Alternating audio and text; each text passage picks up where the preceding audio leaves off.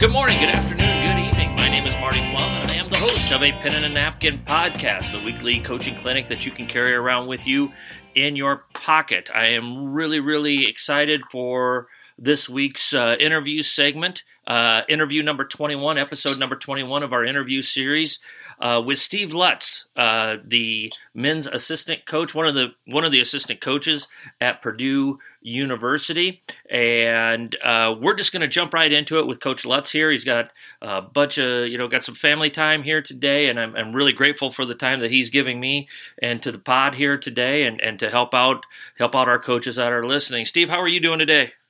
I'm doing great, Coach. How are you? Ah, you know, I'm I'm hanging in there, hanging in there. You know, it's uh, it's uh, 55 degrees and and sunny, and the snow's melting. So we're gonna take the dog for a walk here in a little bit. So it's gonna be really good. So uh, looking forward to that part of the day. But uh, like I said, Coach, I, I, know your time's limited, so I want to get in as much as we can um, and uh, just go through some stuff here. Um, you know, you've been this is third year at Purdue and yes. and then you were at Creighton for seven years, I believe and that's where we got to know each other. And then before that, where were you? Uh, before that, I was at SMU, uh-huh. and before that, I was at uh, Stephen F. Austin. Both mm-hmm. of those are down in Texas. Before that, I was at Garden City Community College, which is a junior college in Kansas, mm-hmm. and then before that, I was at the University of Incarnate Word, which again is in Texas. Yeah, a long and winding road. It's been to yeah. West Lafayette. So yeah, absolutely. Um, well, Steve, one of the things that you know you're known for a lot of things, and and it, it's just a matter of time before you get your your shot at, at, at being a head coach at the Division One level. I mean, you do a terrific job with everything that you do, um, but in, in that in that process, and that's something I wanted to ask you about here in a little bit. Uh, but you know, you've you've really been known for your recruiting plow. Uh, two things: recruiting prowess and development of players. And you know, when it comes to recruiting, um, as you're looking at a kid there for Purdue and before that, all your other stops at Creighton and Stephen F. Austin, uh, you're looking at the kid uh, but you're also looking at the the qualities. You want to bring in a certain kid with a certain character type, but you probably also are looking for certain qualities out of the program that the kid is playing for. So as you're watching the kid play and you're watching him interact with his head coach, you know how do you how do you look at or what do you look at for for the the coach and and what he's trying to do with that kid and how he coaches that kid to t- to see if that's a kid you guys can coach at Purdue. Does that question make sense? Sure. Yeah. yeah. I mean, I would I'd probably say first and foremost, you're looking to see um, how the kid reacts to that coaching. Um, mm-hmm. Um, most of us that um, have had quality players over the years have coached those guys and been able to coach those guys a little bit harder. Uh-huh. Um, and you always want to see how that kid takes coaching, how he accepts it, and what he does with it. You know, I mean, some of the kids obviously nowadays will, or you know, in, forever. Well, they'll take your coaching, but as soon as you turn your back, they're telling those guys something else. Uh-huh. And, uh, you know, it's a huge component to be coachable. So if the young man is not coachable and he's not taking, uh, you know, what the high school coach says and then trying to implement it, you know, he's probably going to be a bad fit at any school that I've ever worked at. But, you know, just in terms of what I look for from a high school coach, you know, I don't tell them what to run. They figure out and know what's best sure. for their program. Mm-hmm. So, you know, I'm just trying to figure out if, if the young man can uh, learn and then implement the basic concepts that that program runs. So if you run, you know, the flex offense, well, does he understand how to set up a flex cut? Um, does he understand how to come off of the flex cut looking for a layup? Then maybe if he doesn't get it, get a post up you know, mm-hmm. and all of those things just kind of run together. But, you know, from the high school coach's perspective, um, I'm just looking to see if they can pick up the basic concepts, if they'll implement them, and then most importantly, probably, are they playing hard and they giving effort? Because if they're not going to do those things for uh, their high school, then they're certainly not going to do them for me. Yeah, well, especially at the level that is required to play at your level, which is uh, beyond a whole nother level of what they're used to playing at, you know, on a night in, night out basis. So, sure. Um, Matt Painter, you've been working for him for you know, obviously, like we said, three years, um, and you know, what are some of the, the the strengths of of Coach Painter? What are some of the things that that by working for him, you've kind of absorbed into your own coaching style. Um, you know, what are his strengths? Um, you know, along those things that you're, you know, that that attracted you to him, to working for him, you know, so forth and so on. Yeah. Well, first and foremost, I would say that everybody I've worked for is a very good basketball coach and, and has strengths. Yep. Um, and you try to take a little bit from each and every one of them. I mean, obviously, Greg McDermott is offensively as good as anybody in the country. And, uh, you know, I tried to grasp as much knowledge as I could from him while I was at Creighton. And that's not to say he's not a bad defensive coach, but offensively, they've just been off the charts. Yep. Well, you know, I come to Purdue, and and uh, he basically hires me to be in charge of the defense. and we do it a little bit like football, where we have an offensive coordinator and a defensive coordinator. And I run the defense. The other guy does all the offense, and then the other person on our staff he does like personnel and that kind of stuff. So, long story short, you know, I mean, I took that as being wow, if I've taken all of this information and this knowledge from Creighton and Greg McDermott and that staff, and now I can come to Coach Painter and um, go with his defensive system and maybe tweak some things maybe that, that I believe in and, and um, you know, grow the defense, then I, I, feel I felt like I would be very well rounded. Uh-huh. Um, but probably the biggest thing that I, I've taken from Matt Painter's he's an unbelievable communicator. And he might be one of the most intelligent people that I know. Like, he can recite the 1967 MVP of the Big Ten or who, who won the league. I mean, he's unbelievable in that regard. And people like that, a lot of times, can't speak down to their audience. Uh-huh. And it's exactly the opposite with him. He simplifies everything in a manner that our players understand it fully.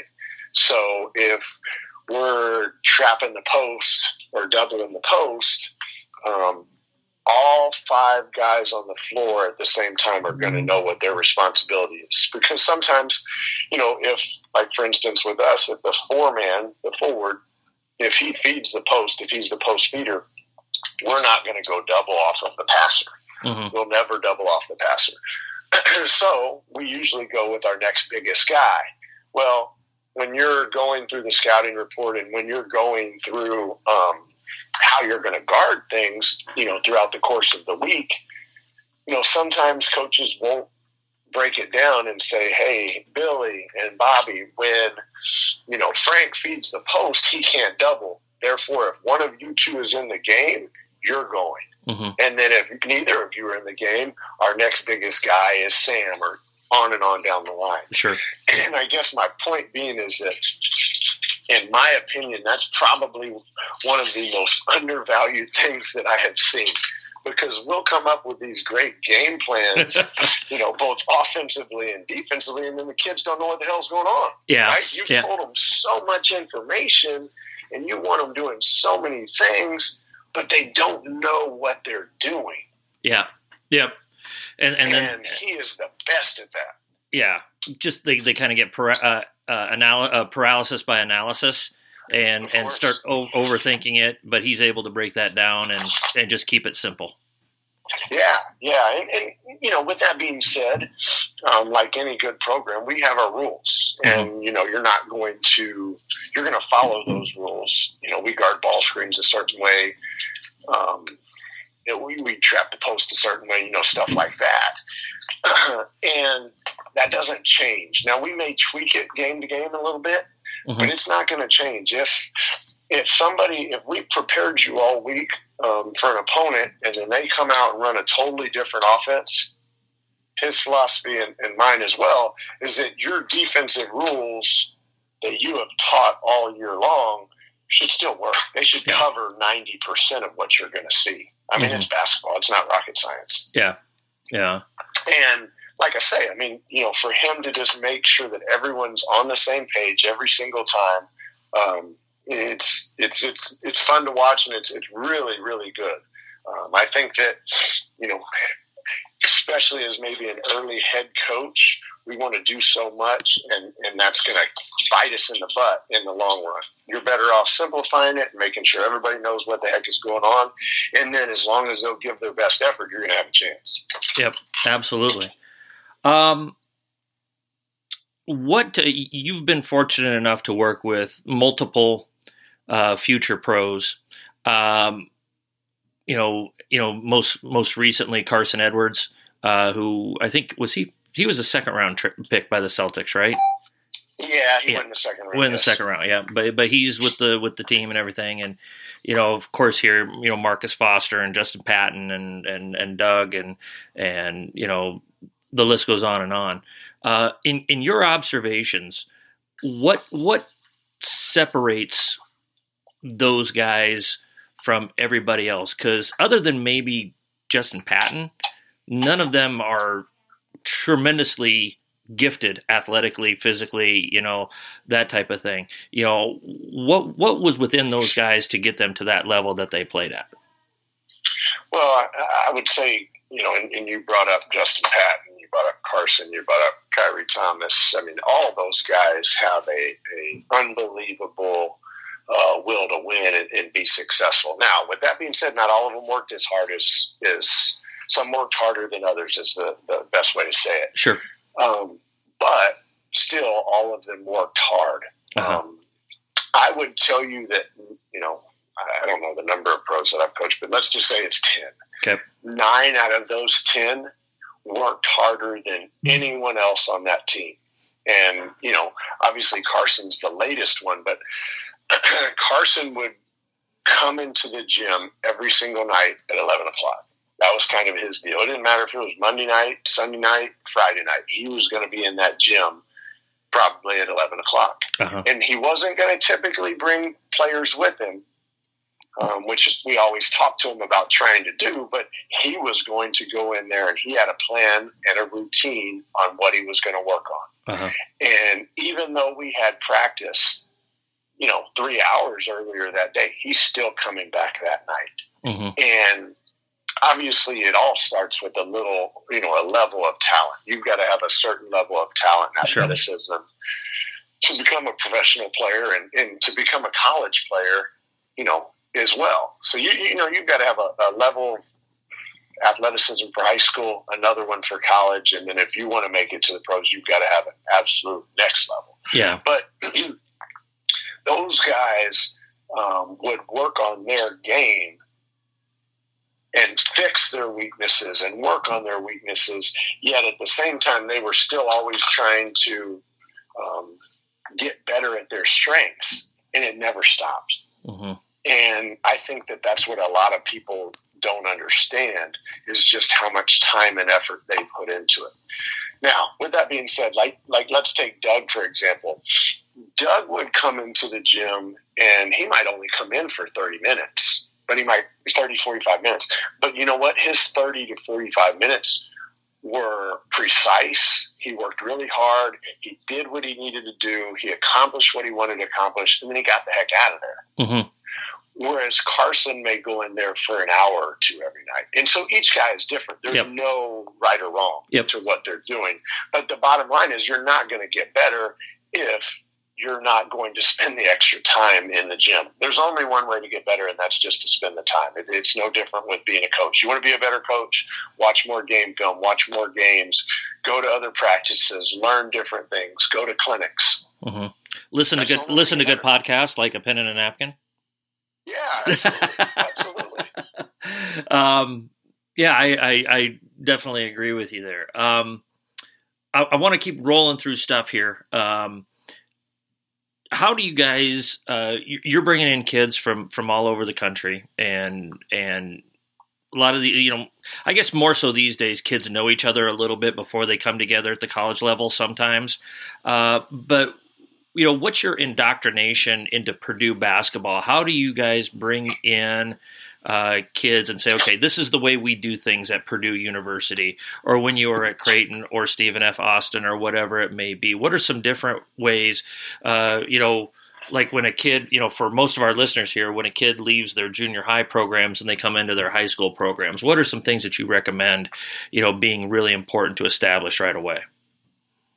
Well, uh, you know, if I was a parent and I was trying to help my my kid, um, you know, become a good uh, high school player and transition from junior high to, to high school, um, I would do a good job of trying to make sure I took my kid to a couple high school games. You know, I would I would go to freshman games, I'd go to JV games, I'd go to varsity games, so that my my son or daughter understood, hey, this is what I'm about to get into. This is what it's going to take, and just so they can understand the different level of intensity and physicality, and you know, I mean, overall just strength, because that's typically the biggest uh, thing that holds kids back is you know they may be really good shooters or ball handlers or be fundamental fundamentally sound, um, but every time you kind of go up the ladder, I mean, there's just another uh, animal or beast waiting for you in terms of physicality, in terms of athleticism, yep. and speed and quickness. So you know you can help your kid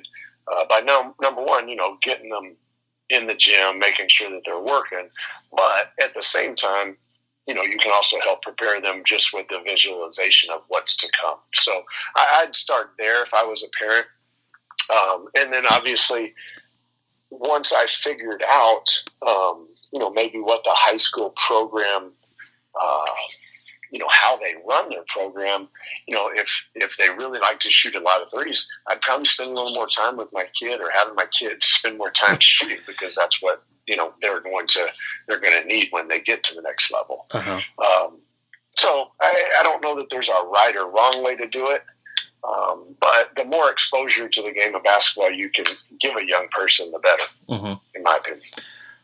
Do you guys, you know, what's your uh, what's your way of, or you know, uh, uh, I can't figure out how to say the question, so I'm not even going to say it. So let's move on to this. Uh, well, what, let, let, me finish. I, I okay. circle back. Let okay. me circle back because you did ask about Purdue and Creighton yeah. in different places in the culture.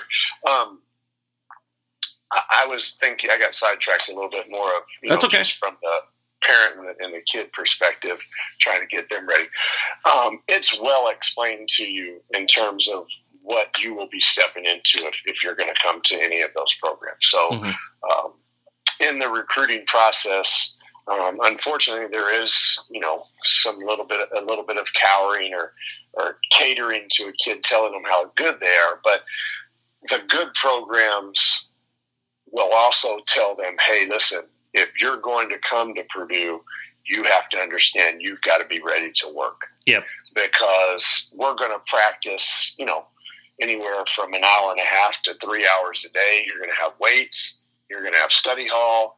You're going to be expected to go to class, and then you're going to be expected to get back into the gym and work on your game, whether it be with you know some of the graduate assistant coaches or the full staff, full time staff, above and beyond what we do in practice because what we do in practice is not going to be enough for you to be a successful player and if you're not a successful player obviously we're not going to be a successful program we've yeah. uh, you know we've had great success both at Creighton and at, at Purdue with maybe taking guys that were not ranked as five stars or you know a little bit outside the top 100 and finding those guys that have the work ethic and have the uh, drive to become better and then they eventually surpass those that were maybe ranked higher than them just because it's hard work and you're putting in the time um, you know, there, there, you know, I said it earlier. There's no substitute, obviously, for hard work and putting time in the gym.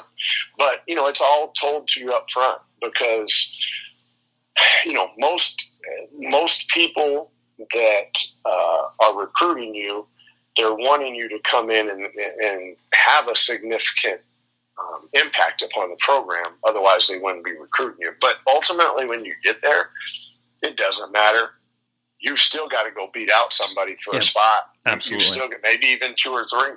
Yeah. And the next year, we're going to tell the same kid the same thing. Hey, if you're a freshman and there's a senior that has started for two years and you come in and beat him out, we are playing the best players because our job is to uh, win games, obviously, but to put the best product on the floor for Purdue. We're here for Purdue. We're not here for Marty Plum and Steve Lutz. It doesn't yeah. matter. You know, if yeah. uh, you know the next person comes in and, he, and he's better and he's going to be more effective and help us win, he's going to play in front of the two of us. Mm-hmm. That's just the bottom line.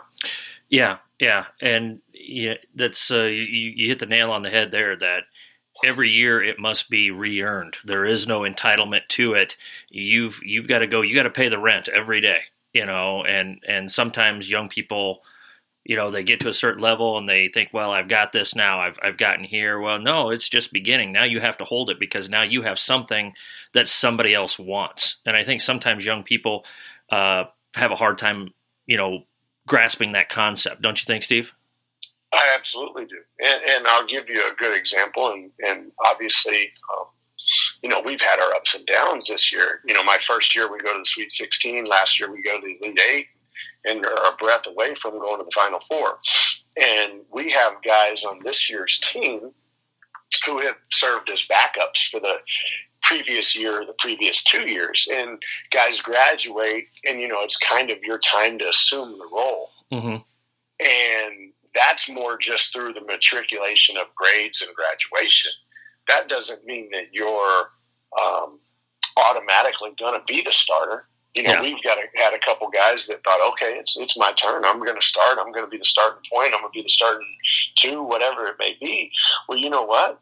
A new guy came in and, and beat him out mm-hmm. because at the end of the day, again, we're here to put the best product on the floor to help Purdue win.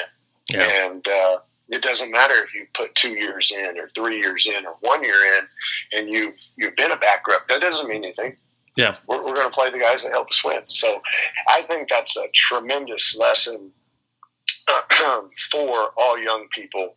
Just because whether you go into um, you know sales or whether you go into coaching or whether you go into whatever you do after graduation from high school and uh, or college, you're going to have to compete every single day. And you know what? if somebody comes in with a better product, a better sales pitch, a better customer service than you, well, they're going to get the business and you're not. And, and then obviously that steamrolls into affecting your family and all sorts of things. So, yep.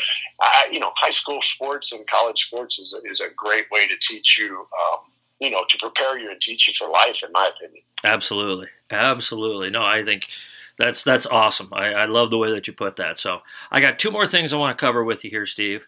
Um, player development. Um, like I said, you know, two things you really you're really known for is is recruiting and then helping develop players. And, and, you talked about how you know it's it's up to the kids to to put in work and that type of thing. But at the same time, they're putting in work because they got somebody that will work with them and knows what they're doing. And your players have always gotten better. Um, what are some things that you really emphasize when you're helping develop players? Um, and maybe if, if you can explain a, a really good drill or two, I know the medium's not the best for explaining visual stuff, but you know, just just talk about what are the keys to player development in your eyes, and, and maybe like I said, a, a drill or two that you could be able to explain real quick that you really like that you use consistently. Um, you know, I would say the biggest thing with player development is is first and foremost just uh, being able to be uh, transparent with your coaches, with yourself, and understanding your strengths and weaknesses. Um, what what we the way we explain a lot of our player development here is during the season, we're going to utilize your strengths as much as possible. And we are going to put you in positions, especially offensively, where you're going to be able to be successful. So if you're a really good shooter, we're going to probably run you off of single down screens, double down screens, you know, triples, whatever we have to do to get you space, to get you open, to be able to knock down shots. Well, typically guys that are good shooters are not good ball handlers or they're not good pick and roll uh, situation, stuff like that. So we say that we're always going to we're going to play to your strengths again because that's going to help us be successful, and that's our objective. But the off season is to work on your weaknesses. So we're going to put your weaknesses on the shelf for a little bit, and then when the season's over, we're going to work on it all spring and all summer. And we're going to keep working on it every spring and every summer until they get better. Now, with that being said, not everybody, you know, can overcome that and get to the level that you need them to be, um, so that they can they can carry it over and it translates translates into being successful on the floor. Mm-hmm. So we just keep working at it, and you know, it just doesn't go away. Mm-hmm. Your strengths are going to continue to hopefully get better, and your weaknesses are going to continue to hopefully lessen.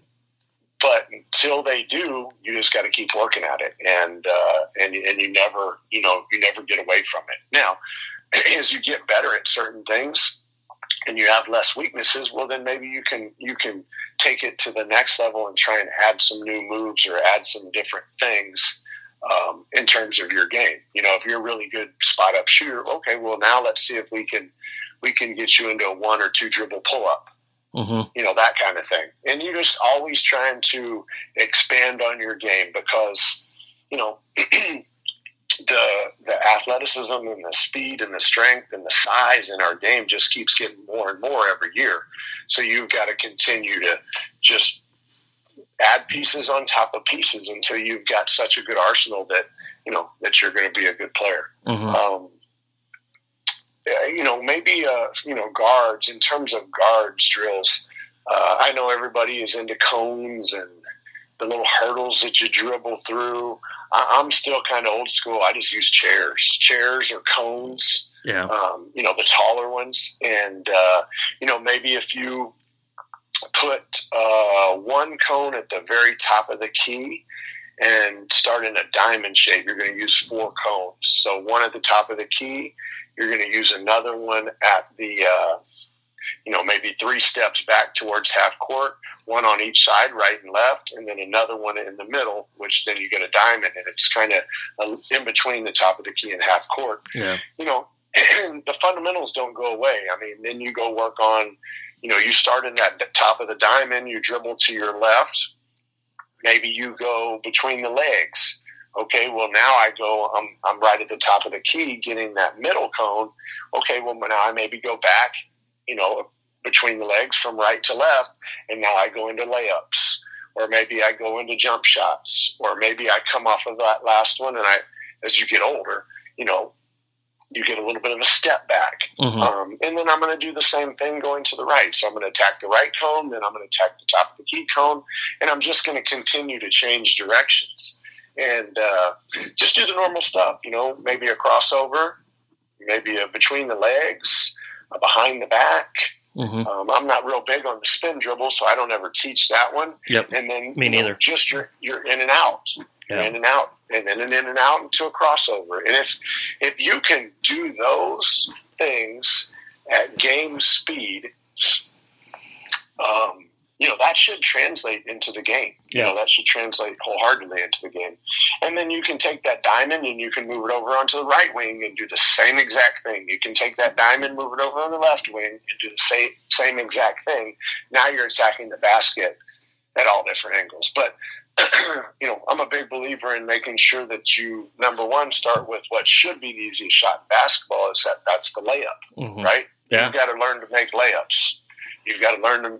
You don't need to learn to make layups off your right foot, shooting with your left hand, and all that kind of stuff. But you do need to learn to make layups. And as yeah. you get bigger and stronger and more proficient, okay, then you can, you know, you can get into some different ways to do it and be creative. But you can't get away from the basics and the fundamentals to begin. I used um, I used to just go up and dunk it when I was playing. sure, sure, yeah. It was a Nerf hoop, but let's not get into details. So I've always thought that about you, a supreme athlete. I'm going to let you keep thinking that, Steve. So, oh. but you know, I mean, and then you work into mid-range jump shots. Even though I don't, I'm not a huge fan of the mid-range jump shot because it's a low percentage play. Um, uh, and then you work into threes. You know, and again, if you want to move your your diamond back, just move it back further towards half court, and then you know dribble into some of those threes and that kind of stuff. But mm-hmm. um, the fundamentals don't go away. I mean, you, you you know crossovers between the legs, behind the back, in and out, all of those things that are gonna, they're going to be around for you know until basketball is, as long as basketball's around. Yep. Last thing here. Um, I, I know uh, uh, one of your goals is at some point to to be a, a Division One head coach, and and and you prepare for that just just like any organized smart person would, um, and and you have no idea um, what situation you'll be you'll be taking over at some point, um, but as you prepare yourself to be a head coach, and this is kind of a question for folks that have not been a head coach before, uh, but are looking to, to, to become a head coach, what are uh, kind of in general the two, three, four things that that is kind of on your list of priorities that okay, these are the these are the things I'm going to come into this job or pretty much any job. And again, there's going to be variables depending on what happened with the previous coaching and the administration or whatever it may be. But you know, what are what's kind of in the back of your mind of here's what I'm looking at uh, or here's what I want to look at. Here's here's the things I want. Here's the things I want to establish right away in a Steve Lutz program. Uh, you, are asking like in terms of what I want my program to be built on, or you're asking yeah. me as I'm evaluating this program, should I take it? Uh, maybe both. Okay. Okay. okay. Yeah, um, I'm gonna squeeze two questions out of one. So there we go. Okay. Yeah, well, let's start. Yeah, we'll start with the evaluation of the program. Um, oh, that's a tough one because uh, uh, here's what I would tell you. It's maybe a little bit different in terms of high school and college, um, but from the college perspective, I I always look at um, the people, the people that are there. I mean, do I can I work with the athletic director? Does the athletic director have similar values and a similar vision? Um, for the program that I do. Like, for example, and uh, we'll just we'll just make you know if College A is is wanting me to come there and they're offering me a job, but the athletic director is telling me, hey, um, you know, I want you to be in the Final Four in the next six years, and that program's never won their conference title ever. Mm-hmm. The the vision doesn't align with the success. Yep. Now you have to bet on yourself at some point. Yep. Um, but you know your best indicator of things to come is history. Yep. You Previous know, behavior. Yep. Something if they haven't been winning, all of those coaches could not have been poor coaches. Um, so something's got to be missing, and they've either got to change it or enhance it, or you know something's got to change. Um, it just can't be you. You mm-hmm. can't go to the Final Four if the school is not fully funded in terms of scholarship and not fully funded in terms of a budget, those sorts of things. So I really look at that first and foremost, and then secondly, I always look at uh, success, past success. Um, you know, if you're going to go to a school that has never won their league title, man, it's going to be hard to win the league title, probably. Yeah. But you know, still, that doesn't mean that you can't. That doesn't mean that maybe the conference hasn't changed or the landscape hasn't changed, or you know, maybe you're uh, you're just really tied into a recruiting area and that that school's in that area, so you feel like you can overcome a lot of things. So there's a lot of a lot of different you know factors that go into that. And then uh, you know probably the third thing is just your your location. You know, does that location am I going to be able to fit in here? Um, and then am I going to be able to tap into the the resources around me to help me get the players that I need? Mm-hmm. And yep. you know, if those things kind of check check and they're going to pay you a reasonable salary and your family's going to be happy, then you know you got to bet on yourself and you got to take the job. Yep. Mm-hmm. Um, but in terms of when I do get a job and, and what I want, um, you know, my program to be known for and, and the foundation of it, um, I would say first and foremost, you know, I want people to look at my program and say, you know what, he's got a good group of guys. Um, they're not angels. They're 18 to 22 year old kids. They're going to make mistakes. But for the most part, I would let these guys come over to the house on the weekend and house sit for me. Mm-hmm. And they're, they're going to make mistakes, but they're good people. They try to do things the right way. And part of them being good people and doing things the right way is because they, the fan base is able to identify with them. And, you know, most people identify with college athletes that play really hard, that don't act like jerks on the floor, that try to do things the right way and give it their all every single night. Because at the end of the day, I think that's what anybody, that's all we can ask of anybody is to give your very best. And, you know, 90% of the time, your best is going to be good enough. But yeah. you know what? There's going to be some nights where you give it your absolute best and, and you still don't win. Yep. So, you know, I want people to always look out onto that floor and be like, you know what? Steve Lutz's team is going to fight you every single night. They're going to give you their very best effort. Um, they're going to do it the right way. They're not, you know, they're going to share the ball. They're going to play hard. They're not going to beat themselves. And then when the game's over, they're going to shake the other team's hand and win or lose. They're going to hold their head high and they're going to walk off the floor and, you know, get back to it the next day. Yep. Um, so, uh, you know, hopefully all of that, if you can worry about that and you can get that uh, taken care of and, and get your guys to do that, I think that that's going to translate into a lot of success for your program. Absolutely. Well, Steve, I know, like I said, it's it's you're right smack dab in the middle of the Big Ten season. I appreciate every minute that you gave me this afternoon. Uh, I know you got some family stuff going on here. Uh, do you have do you have any social media or anything that, that you want folks to follow at all? Or um, you know, uh, my my personal Twitter, and I'm not a huge um, person in terms of social media and posting. My my Twitter and my Instagram is uh, Lutz Steve and then uh, obviously Purdue, our Twitter and, and our our um, social media department here is phenomenal. So I would I would absolutely give the uh, Boiler Ball. It's at Boiler Ball, B O I L E R B A L L.